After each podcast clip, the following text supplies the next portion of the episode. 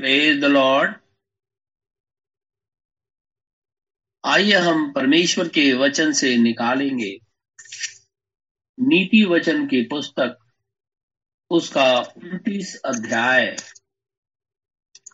नीति वचन की पुस्तक, उन्तीस अध्याय और एक पद से लेकर के अठारह पद तक। जो बार बार डांटे जाने पर भी हट करता है, वह अचानक नष्ट हो जाएगा और उसका कोई भी उपाय काम ना आएगा। जब धर्मी लोग शिरोमणि होते हैं, तब प्रजा आनंदित होती है। परंतु जब दुष्ट प्रभुता करता है, तब प्रजा हाय हाय करती है। जो पुरुष बुद्धि से प्रीति रखता है अपने पिता को आनंदित करता है। परंतु वेश्याओं की संगति करने वाला धन को उड़ा देता है। राजा न्याय से देश को स्थिर करता है। परंतु जो बहुत घूस लेता है, उसको उलट देता है। जो पुरुष किसी से चिकनी चुपड़ी बातें करता है, वह उसके पैरों के लिए जाल लगाता है। बुरे मनुष्य का अपराध फंदा होता है। परंतु धर्मी आनंदित होकर जय जयकार करता है। धर्मी पुरुष कंगालों के मुकदमे में मन लगाता है, परंतु दुष्ट जन उसे जानने की समझ नहीं रखता। ठट्ठा करने वाले लोग नगर को फूंक देते हैं, परंतु बुद्धिमान लोग क्रोध को ठंडा करते हैं। जब बुद्धिमान मूड के साथ वाद विवाद करता है, तब वह मूड क्रोधित होता और ठट्ठा करता है। और वहाँ शांति नहीं रहती। हथियारे लोग खरे पुरुष से बैर रखते हैं और सीधे लोगों के प्राण की खोज करते हैं। मूर्ख अपने सारे मन की बात खोल देता है, परंतु बुद्धिमान अपने मन को रोकता और शांत कर देता है। जब हाकिम झूठी बात की ओर कान लगाता है, तब उसके सब सेवक दुष्ट हो जाते हैं। निर्धन और अंधेर करने वाला पुरुष एक समान है। और यहोवा दोनों की आँखों में ज्योति देता है, जो राजा कंगालों का न्याय सच्चाई से चुकाता है। उसकी गति सदैव स्थिर रहती है। छड़ी और डांट से बुद्धि प्राप्त होती है। परंतु जो लड़का यू ही छोड़ा जाता है, वह अपनी माता के लज्जा का कारण होता है। दुष्टों के बढ़ने से अपराध भी बढ़ता है। परंतु अंत में धर्मी लोग उनका गिरना देख लेते हैं। अपने बेटे की ताड़ना कर, तब उससे तुझे चैन मिलेगा और तेरा मन सुखी हो जाएगा। जहाँ दर्शन की बात नहीं होती, वहाँ लोग नाश हो जाते हैं। और जो व्यवस्था को मानता है, वो धन्य होता है। परमेश्वर के इस वचन के पढ़े और सुने जाने पर आशीष हो। आमिन। हम खुदावन खुदा का आज फिर से बहुत ही धन्यवादित है कि परमेश्वर ने हमें फिर से एक मौका दिया है। कि हम ईमानदारी पूर्वक अपने गुनाहों को परमेश्वर के सामने मान लें। हम प्रभु का इसलिए भी बहुत धन्यवादित हैं कि सर्दी के मौसम में परमेश्वर ने हम सबको इतनी सामर्थ और शक्ति दी कि हम बैठ करके उसके लिए गाएँ, बजाएँ, धन्यवाद करें। और उसके वचन को सुने। हम प्रभु का इसलिए भी बहुत धन्यवादित है कि हम सभी जन पवित्र आत्मा की उपस्थिति में बैठे हुए हैं। इसलिए परमेश्वर का नाम मुबारक हो। हमने अभी तक परमेश्वर के वचन से देखा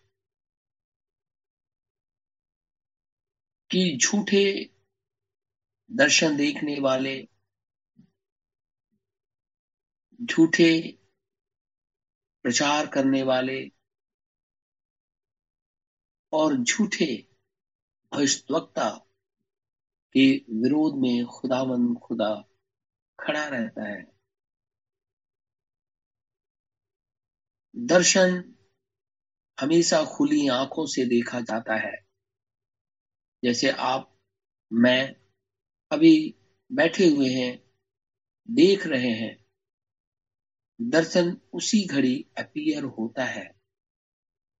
लेकिन जब हम घरी निद्रा में होते हैं, तब हमें स्वप्न दिखाई देता है। और परमेश्वर का वचन कहता है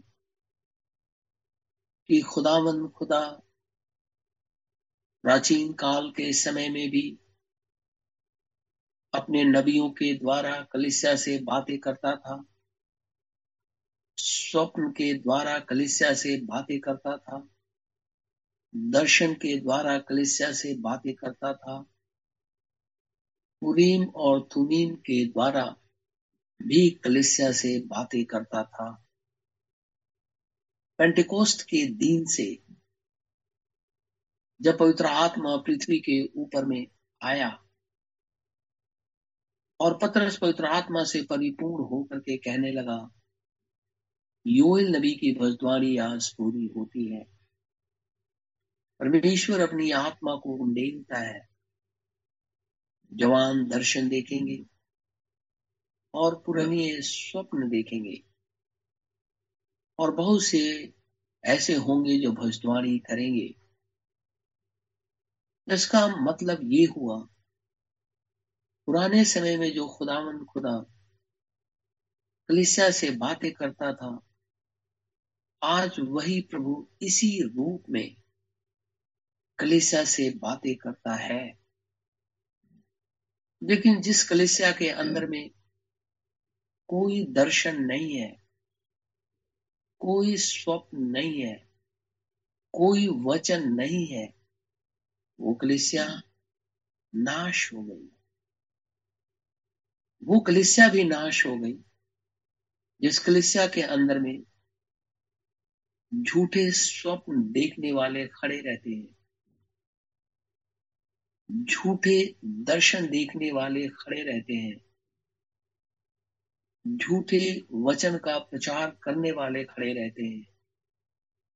वो भी कलिसिया पूरी तरीके से नाश हो जाती है। क्योंकि परमेश्वर से अलगाव मृत्यु को पकड़ लेना होता है। एली के समय में जब शामुल से खुदावंद खुदा ने बातचीत की, परमेश्वर ने उस छोटे से बच्चे से अपनी वो गुड़ बातें कह दी दर्शन में मैं इज़राइल के मध्य में याजक का पद तुझे देता हूँ। एली के घर के लोग जवान नहीं होंगे। वो मर जाएँगे। और उसके दोनों बेटे होपनी और पिन्हास इस बात के चिन्ह होंगे कि वो एक ही दिन मर जाएँगे। और खुदावन खुदा इस बात को पूरा करके दिखाया। उसका कारण था कि परमेश्वर का वचन कहता है, ये सन ऑफ़ बलियाल, ये दुष्ट के बच्चे। परमेश्वर के भवन के अंदर में जो मेल बलि, पाप बलि चढ़ाया जाता था। और याजक की ये सेवा होती थी कि वो उसे पकाए और चर्बी को वेदी पर जलाए। इससे पहले कि ये सारे काम हो, एली के दोनों बच्चे तीन कांट, कांटे वाले लोहे के बर्छे से वो हांडे के अंदर में पकते हांडे के अंदर में वो उसे डालते थे। और उसे जितना मांस निकल सकता था अच्छा अच्छा वो निकाल करके लेकर के चले जाते थे। और जो चर्बी अभी जलाई भी नहीं जाती थी, खुदावन खुदा की वेदी के ऊपर में, उसको भी वो लेकर के चले जाते थे। और ये बात खुदावन खुदा को अच्छी नहीं लगी। और परमेश्वर का वचन कहता है, जो स्त्रियाँ दरवाजे पे खड़ी होकर के सेवा किया करती थी। उनसे भी वो कुकर्म किया करते थे। परमेश्वर ने दर्शन दे करके सारी बातें श्यामल को बता दी। और श्यामल को इसराइल का नबी ठहरा दिया। और दर्शन के द्वारा खुदामंद खुदा का वचन उस पर प्रकट हुआ। क्योंकि वचन ही परमेश्वर है। और परमेश्वर का वचन जो कि द द लॉर्ड है, आज भी वैसे ही पूरा होता है। कोई ये ना सोचे कि अगर वो कोई दर्शन देखता है, या कोई स्वप्न देखता है, या कोई भविष्यवाणी करने की कोशिश करता है तो वो खुदा के पास जाए। वचन से उसे मिला करके देखे कि क्या उसका स्वप्न वचन से मिलता है या नहीं। या वो अपने विजन को भी देखे, उसे पता चल जाएगा कि वो खुदा की तरफ़ से है या नहीं। अगर परमेश्वर की तरफ़ से होगा तो परमेश्वर उसके ऊपर में मुहर कर देता है और वो बात पूरी हो जाती है। परमेश्वर के वचन में एक नबी है, लिखा हुआ है हबकूक।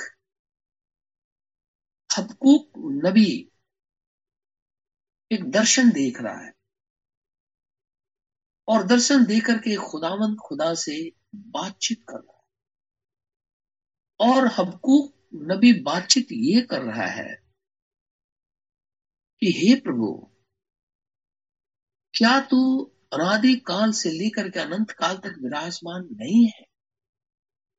जानते हैं कि वो विराजमान है। फिर खुदा से पूछता है हबकू नबी कि जब दुष्ट किसी निर्दोष को निगल जाते हैं, उसे नाश कर देते हैं तो तू चुप क्यों रहता है? क्यों नहीं उसका जवाब देता तू और ऐसा करके दुष्ट जो है अपने आप को सामर्थ्य जताता है।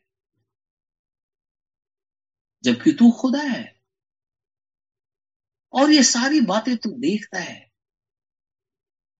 फिर एक दुष्ट व्यक्ति जब किसी निर्दोष या भले व्यक्ति को बुरी तरीके से निकल जाता है, परास्त करने की कोशिश करता है, या उसको दुख देने की कोशिश करता है, फिर भी तू क्यों देखता रहता है? हम निकालेंगे जरा हबकूक नबी की पुस्तक। हबकूक नबी की पुस्तक। और उसका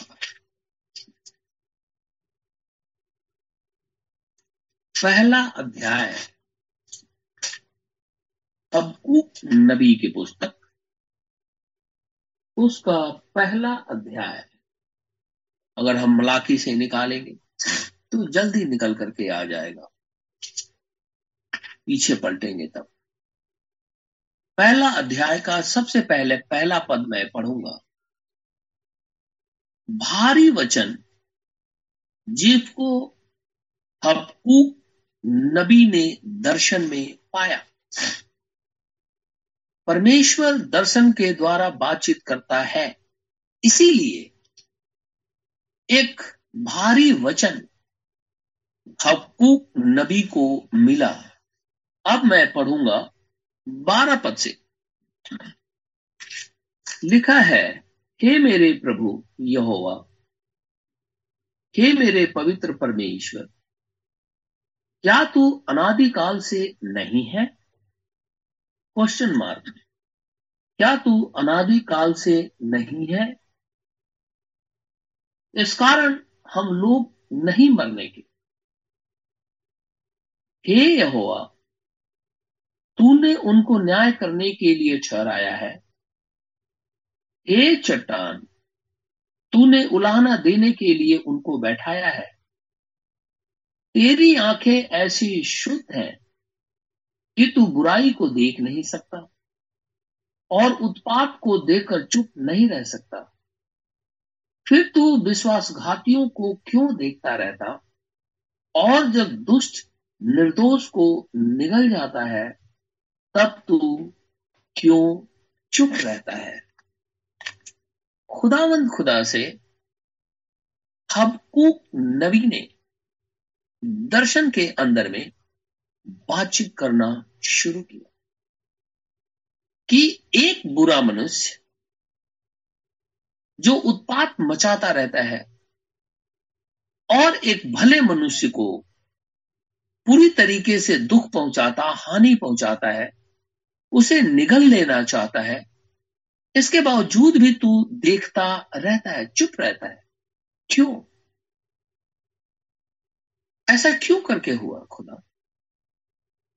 परमेश्वर का वचन कहता है, थोड़ा मैं आगे पढ़ूँगा।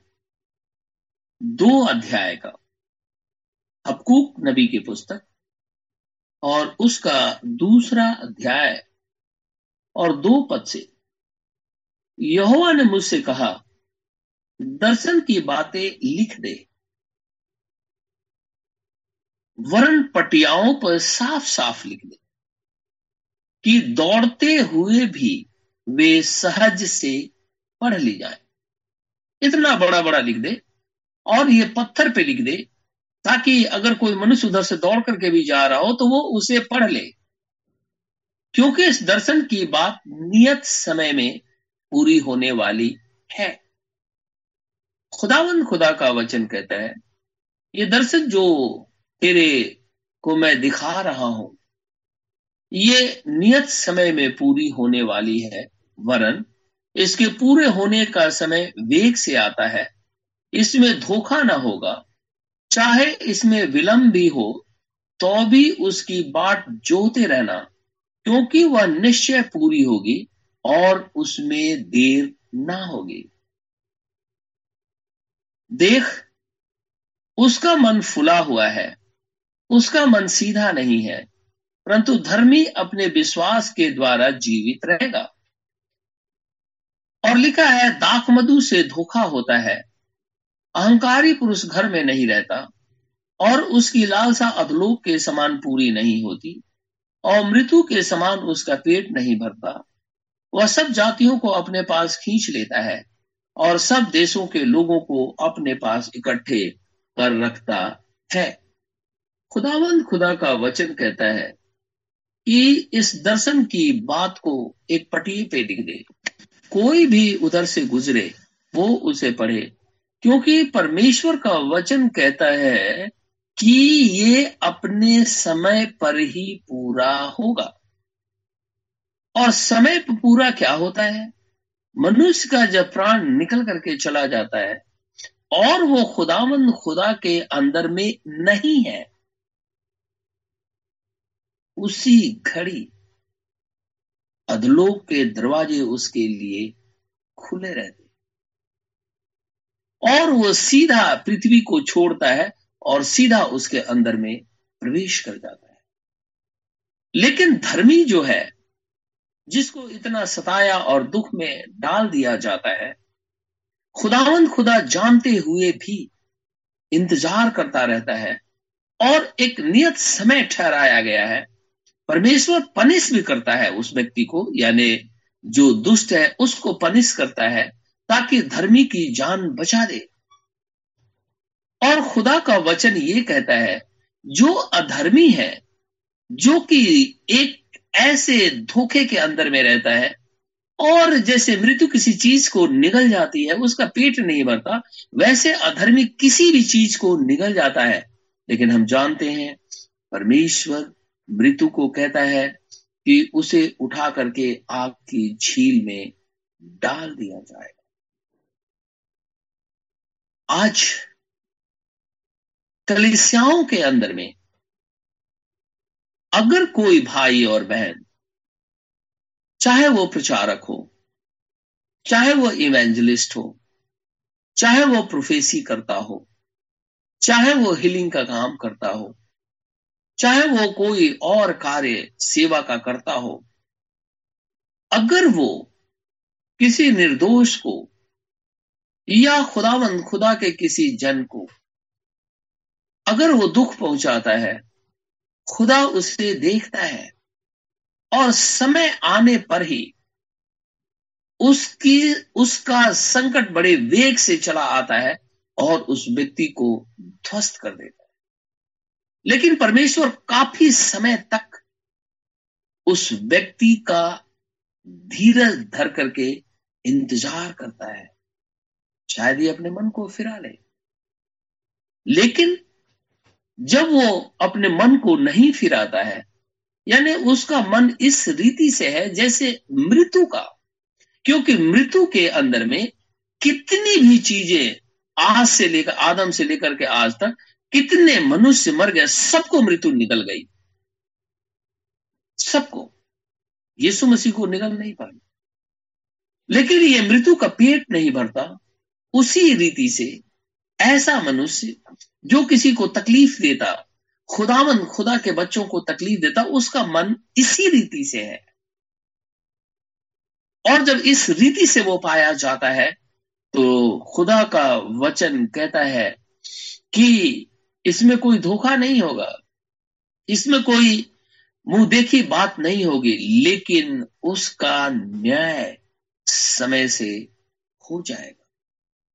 और कोई इसमें धोखा की बात ना समझे कि उसका न्याय नहीं होगा, क्योंकि परमेश्वर न्यायी है।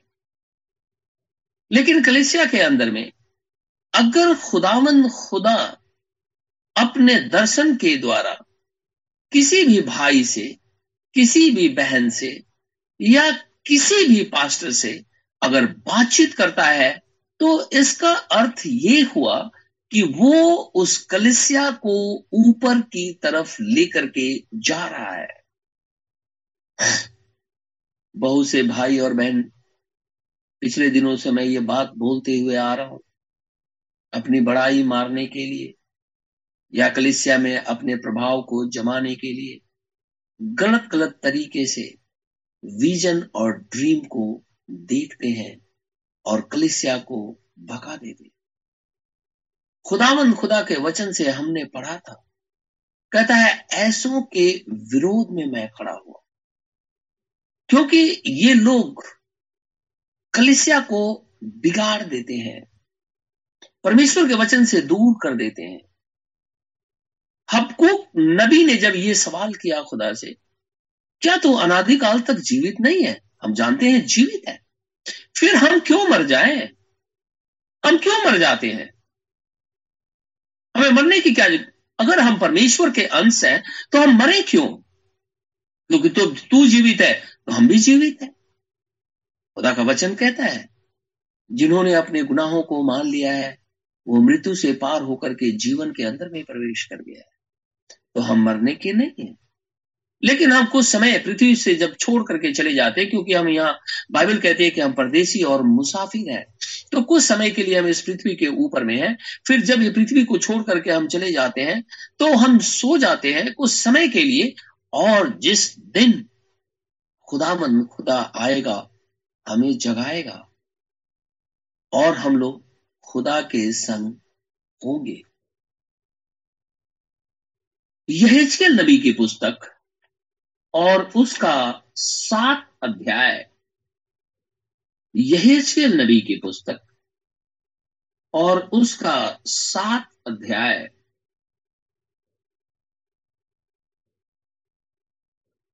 और मैं पढ़ूँगा छब्बीस पद। देखिए क्या लिखा है। विपत्ति पर विपत्ति आएगी।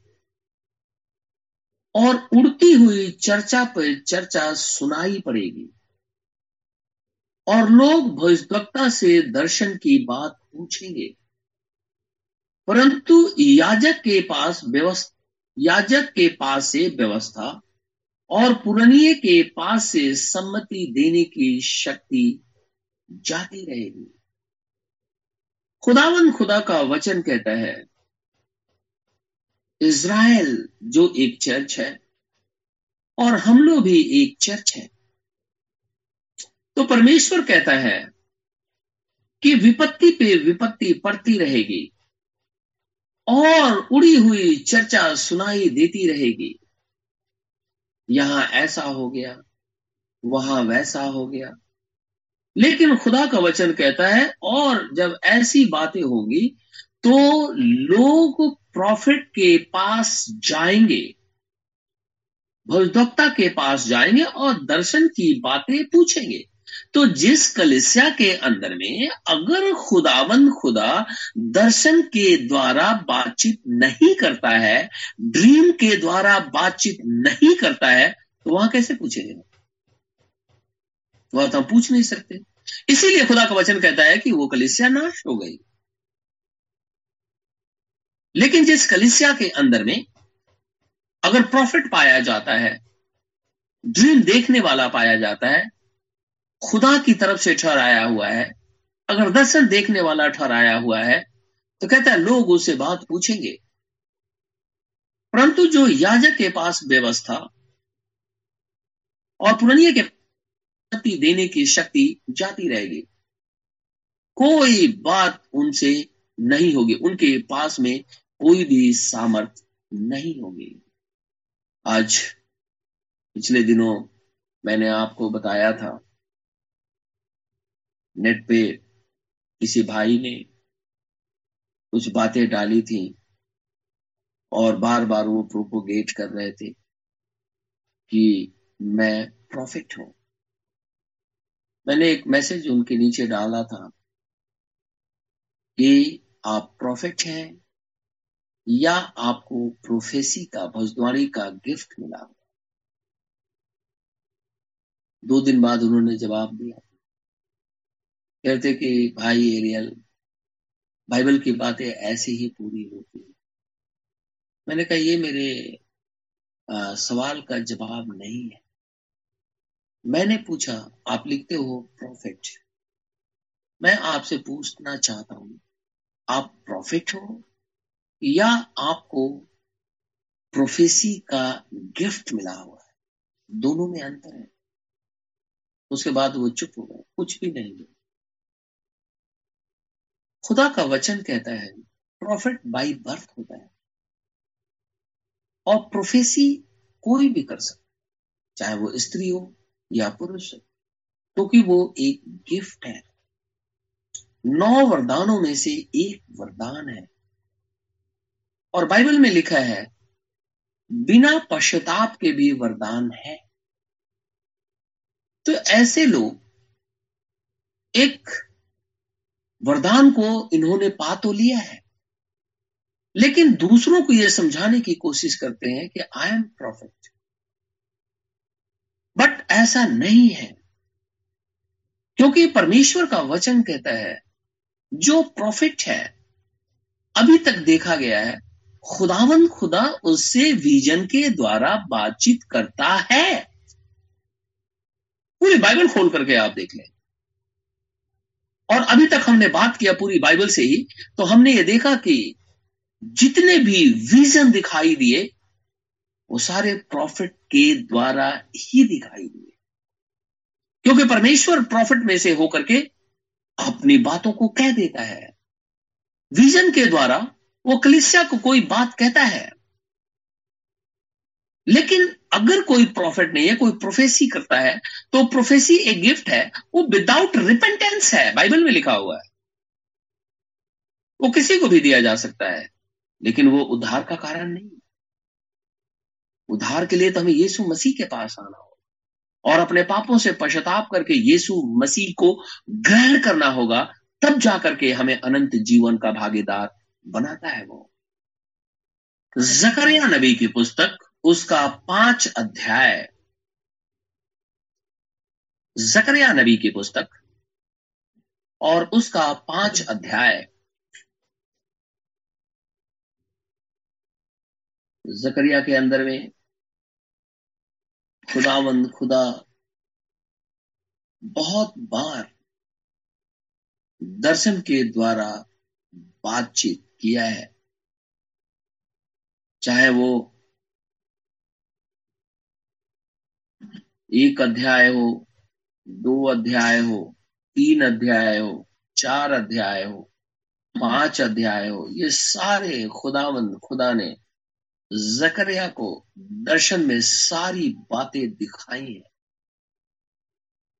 और उसने बोला कि इसे लिख करके लोगों को दे दे। और इसी वचन के अंदर में, जो कि जकरिया चार का एक जो दर्शन है, जैतून के वृक्ष और दीवट के संबंध में तो छह पद में कहता है, अक्सर हम लोग इसे गीत भी गाते हैं, कि तब उसने मुझे उत्तर देकर कहा जरुबा बेल के लिए यहोवा का यह वचन है, ना तो बल से और न शक्ति से। परंतु मेरे आत्मा के द्वारा होगा। वो सेनाओं के यहोवा का यही वचन है। हम कितना भी बलवान हो जाए, हम कितने भी धनी हो जाए, हम कितने भी इंटेलिजेंट हो जाए, चाहे सारी दुनिया हमारे कदमों को चूमे, फिर भी आत्मिक रीति से वो मनुष्य कंगाल है, जो यीशु मसीह को अपना उद्धार करता ग्रहण नहीं किया है। क्योंकि ये बल और शक्ति से नहीं यह खुदावन खुदा की आत्मा के द्वारा ही होता है। क्योंकि परमेश्वर जो पवित्र आत्मा है, हमें कॉल करता है बार बार कॉल करता है। बाइबल में लिखा एक बार ही नहीं, खुदा दो बार बोलता है। शामुल को उसने तीन बार पुकारा, चौथी बार भी पुकारा खुदा ने। क्योंकि परमेश्वर अपने लोगों को जानता है, मोहब्बत करता है। और हम तो अंत के समय में रह रहे परमेश्वर की आत्मा इस घड़ी उंडेली गई है और परमेश्वर का ही वचन कहता है कि तुम्हारे पुरानीय स्वप्न देखेंगे। वो कौन सा स्वप्न देखेंगे? शैतान की तरफ़ से या खुदा की तरफ़ से? बाइबल तो कहती है खुदा की तरफ़ से। और तुम्हारे जवान भी दर्शन देखेंगे। अब ये जवान जो दर्शन देखते रहते हैं, वो कौन से दर्शन देखते रहते हैं? या खुदा की तरफ़ से? क्योंकि शैतान के लोग यानी शैतान की जो सेना है, जो कि आकाश के अंदर में है, जिससे हमारा जंग है, हमेशा हम मलयुद्ध लड़ते रहते हैं, वो भी दर्शन दिखाते हैं। क्योंकि बहुत अट्रैक्टिव दिखाते हैं। और मनुष्य सोचता है कि शायद ये ठीक है। लेकिन जब आप उसे वचन से देखेंगे, आप पाएँगे कि वो झूठा है। बहुत ही झूठ बोल रहा है वो। और उसे भय नहीं है कि वो बातें खुदा के नाम से बोल रहा है।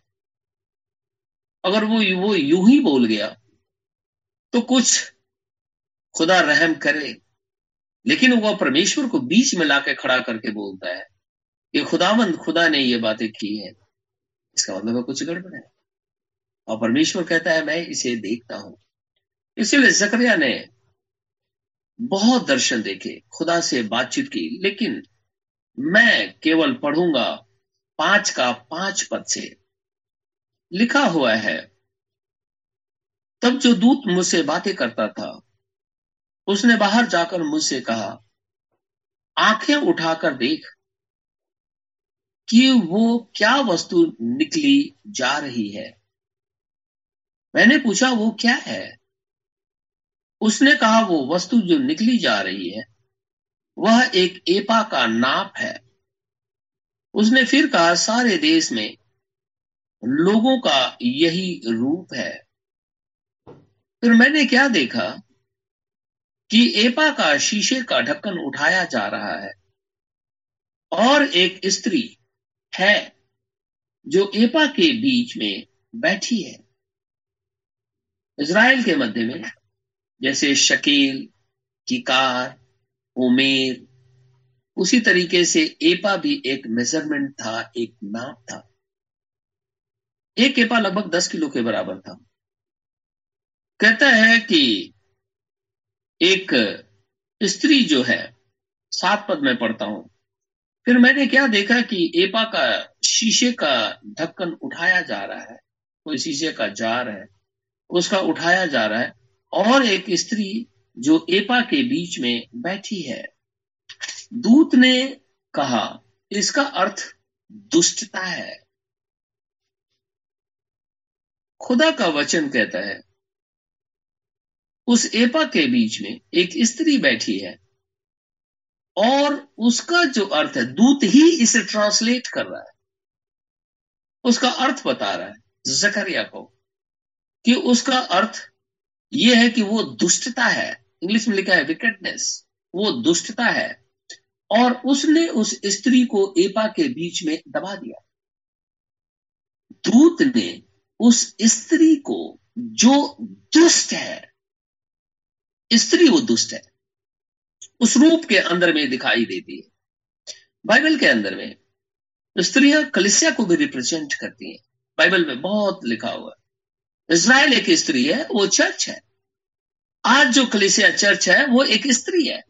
स्त्री कई प्रकार की है। वो स्त्री, यानी वो भी एक चर्च है जो परमेश्वर को नकार देता है। वो भी एक चर्च है। एक वो भी चर्च है जो परमेश्वर के हमेशा अगेंस्ट में खड़ा रहता है। एक वो भी चर्च है जो ब्राइट है। जो परमेश्वर के वचन को मानती है। यहाँ पे एपा के बीच में जो स्त्री है, वो खुदा के नहीं लिखा है वो दुष्टता की प्रतीक है। उसका अर्थ ये दुष्ट है वो। और वो वहाँ पे बैठी हुई है। और लिखा है, और शीशे के उस ढक्कन से एपा का मुँह बंद कर दिया गया।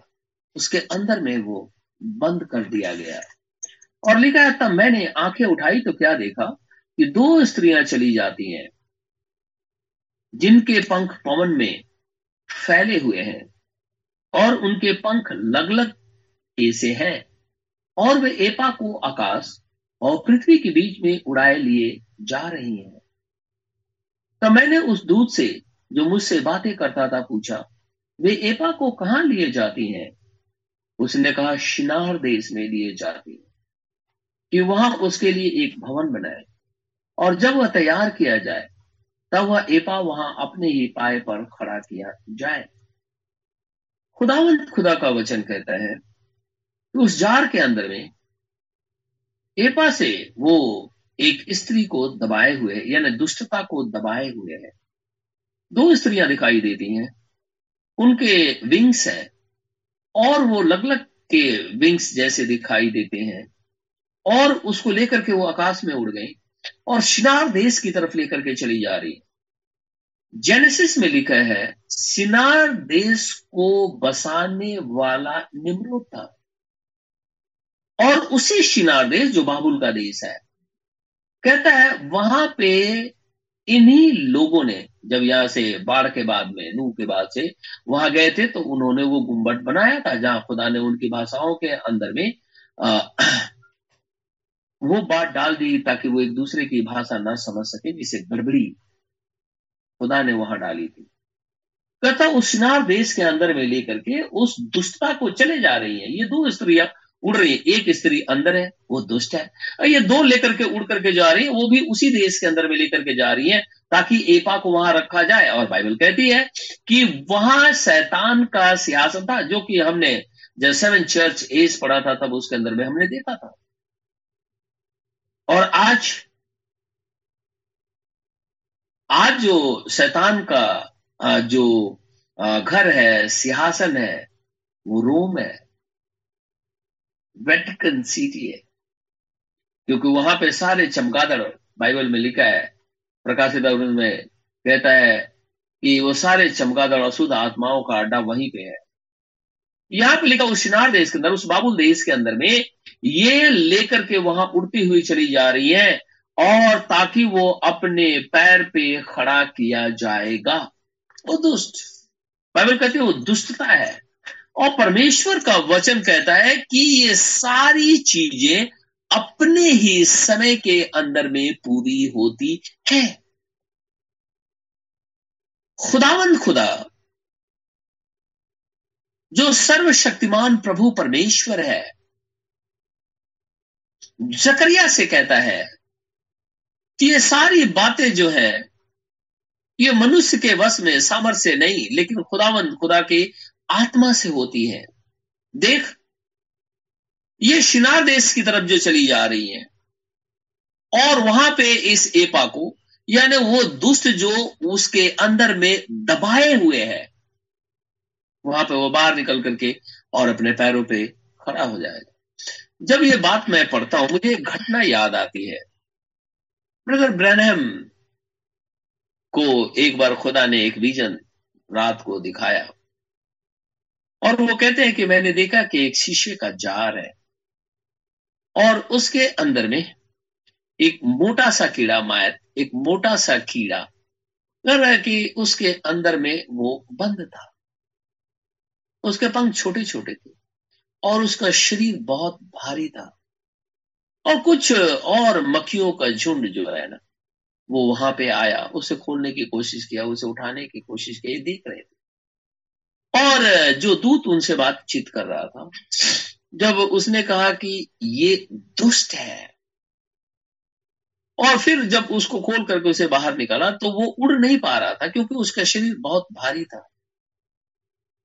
और वो वहीं पे पड़ा रहा और खुदा ने उसे सिखाने की कोशिश की कि ये दुष्ट आत्मा है, जो इस स्थिति के अंदर में है और वो जार के अंदर में थी। और सुबह वो घटना घट गई थी उनके साथ। यहाँ पे भी बाइबल कहती है, उस जार के अंदर में एक स्त्री बैठी है एक दुष्ट आत्मा बैठी हुई है। और उसे उड़ करके उस शिनार देश के अंदर में, उस गड़बड़ी के देश के अंदर में लेकर के चले जा रहे हैं। और जब वहाँ पे जाएँगे तो वो सियासन पे खड़ा होकर के अपने पैरों पे खड़ा हो जाएगा। और जकरिया नबी कहता है कि ये सारी चीज़ें जो है अपने समय के ऊपर में ही पूरी हो जाएँगी। ब्रनम को भी वही दुष्ट आत्मा दिखाई दी थी और खुदा ने दिखाया था। और वो इसका बयान करता है और सुबह उस घटना पूरी हो जाती है, क्योंकि एक स्त्री आकर के कहती है, जो दुष्ट आत्मा की एजेंट थी। वो कहती है, ये ब्रनम हमारे राज्य के अंदर में कैसे घुस करके हमें तकलीफ़ देता है? तू हमारा एजेंट बन जा। तू हमारे लिए कार्य कर। और जब तू हमारे लिए कार्य करेगा तो हम तेरे को कुछ भी नहीं कहेंगे। रनम कहता है, मैं खुदावन, खुदा का सेवक हूँ। चाहे कुछ भी हो जाए, मैं केवल खुदा की ही सेवा करूँगा। आज विजन के अंदर में दर्शन या स्वप्न के अंदर में ये दुष्ट आत्माएँ अपने रूप को बदल करके खलिसिया के अंदर में समा जाती हैं। और कलिसिया के बहुत से भाई और बहन। ये देखते हैं और अजीब तरीके से विजन उनको दिखाई देता है। वो घरों के अंदर में जाते हैं तो उनको तुरंत विजन दिखाई देता है कि यहाँ दुष्ट आत्मा है।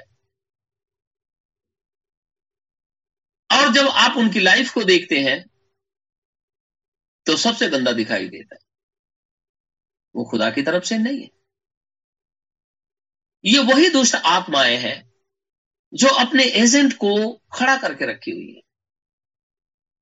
और वो एजेंट परमेश्वर के विरोध में काम करता है।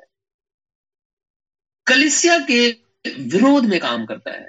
क्योंकि उसका मन, उसका चित खुदावंद खुदा की तरफ़ नहीं है। लेकिन वो कलिसिया के अंदर में घुस करके कलिसिया को बहकाता है और परमेश्वर से अलगाव करता है। और हम जानते हैं परमेश्वर से अलगाव करने का अर्थ है मृत्यु को पकड़ लेना। और मृत्यु को पकड़ लेने का मतलब होता है अधलोक का दरवाज़ा खुला हुआ है और मनुष्य जाकर के नाश हो जाएगा ऐसी ही दुष्ट आत्माएँ इस पृथ्वी के ऊपर में तांडव कर रही हैं। बड़े से बड़े लोगों के पास में चली जाती हैं। छोटे से छोटे लोगों के पास में चली जाती हैं। बड़े से बड़े फीचर के पास में चली जाती है।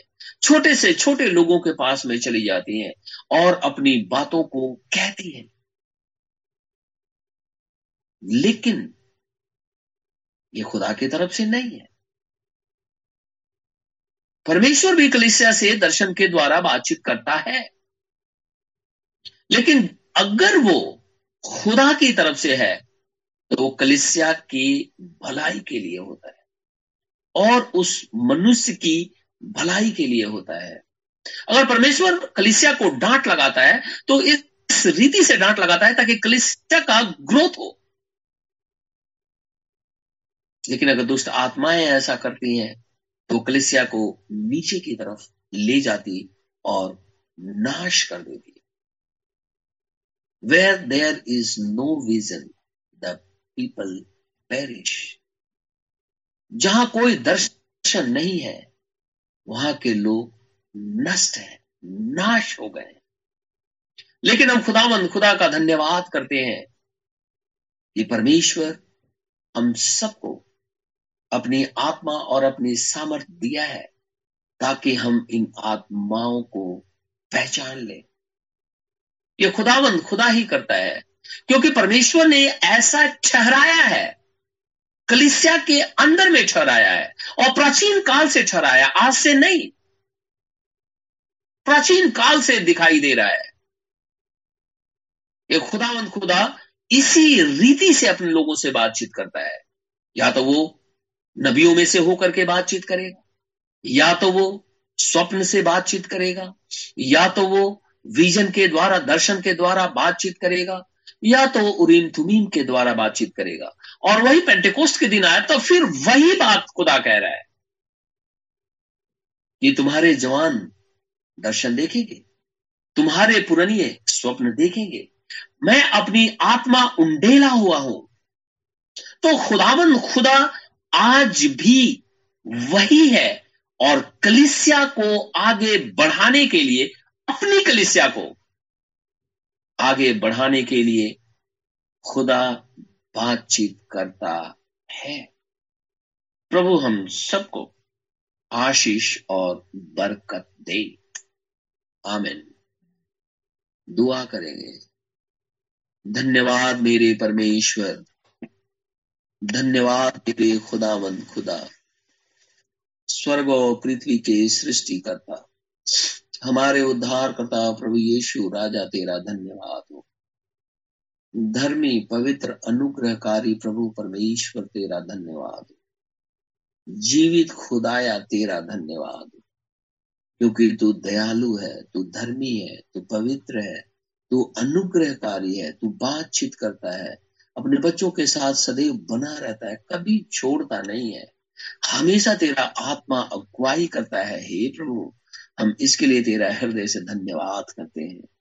स्तुति, महिमा और बड़ाई केवल तेरा ही हो। जीवित खुदावंद खुदा, एक बार फिर से आज विनती और प्रार्थना करता हूँ। बाहर कोरोना फैला हुआ है। ऐसी स्थिति के अंदर में, तेरे बेटे, तेरी बेटियाँ हॉस्पिटल के अंदर में काम करते हैं। कहीं और नौकरी करने जाते हैं। किसी और रोजी रोज़गार के लिए घर से बाहर निकलते हैं। अपनी जरूरतों को पूरा करने के लिए घर से बाहर निकलते हैं। मेरे जीवित खुदावंद खुदा अपने प्रिय जनों से मिलने के लिए बाहर जाते हैं या किसी और काम से अपने घर से बाहर निकलते हैं। हज़ारों लोगों से प्रभु जी कांटेक्ट हो जाता है। ऐसी स्थिति के अंदर में उसे विनती और प्रार्थना करता हूँ, अपने दूतों को हमारे चारों तरफ़ से लगा दे, ताकि ये वायरस हमारे शरीर को छूने ना पाए। हम सभी जन यीशु मसीह के नाम में बचाए जाए। हे प्रभु, रहम कर। जीवित खुदावंद खुदा इसराइल पे दया कर। यरूशलेम के ऊपर में भी रहम कर। उसकी शांति के लिए दुआ माँगता हूँ। मेरे जीवित खुदावंद खुदा, हमारे दिल्ली शहर, हमारे देश वरन सारी पृथ्वी के ऊपर में रहम कर लोग मरने से बच जाए। क्योंकि हे प्रभु, तेरे वचन में लिखा है, ये तो पीड़ाओं का आरंभ है। तू खुदा है, सारी बातों को जानता है। तो परमेश्वर है, सब कुछ तेरे ही हाथों में। इसलिए हे प्रभु, मर्ज़ी भी तेरी ही पूरी। प्रार्थना अपने उद्धार करता यीशु नासरी के नाम से माँगता हूँ, इसे इसी घड़ी पूरा कर। ऐ हमारे पाप, तू जो स्वर्ग में है, तेरा नाम पाक माना जाए। तेरी बादशाहत आए। तेरी मर्ज़ी जैसे स्वर्ग में पूरी होती है, ज़मीन पर भी हो। हमारे रोज की रोटी आज हमें दे। जिस प्रकार हम कसूरवारों को माफ़ करते तू भी मेरे कसूरों को माफ़ कर। हमें अजमाइश में न पड़ने दे, परंतु बुराई से बचा, क्योंकि बादशाह कुदरत और जलाल हमेशा तेरे हैं। आमिन।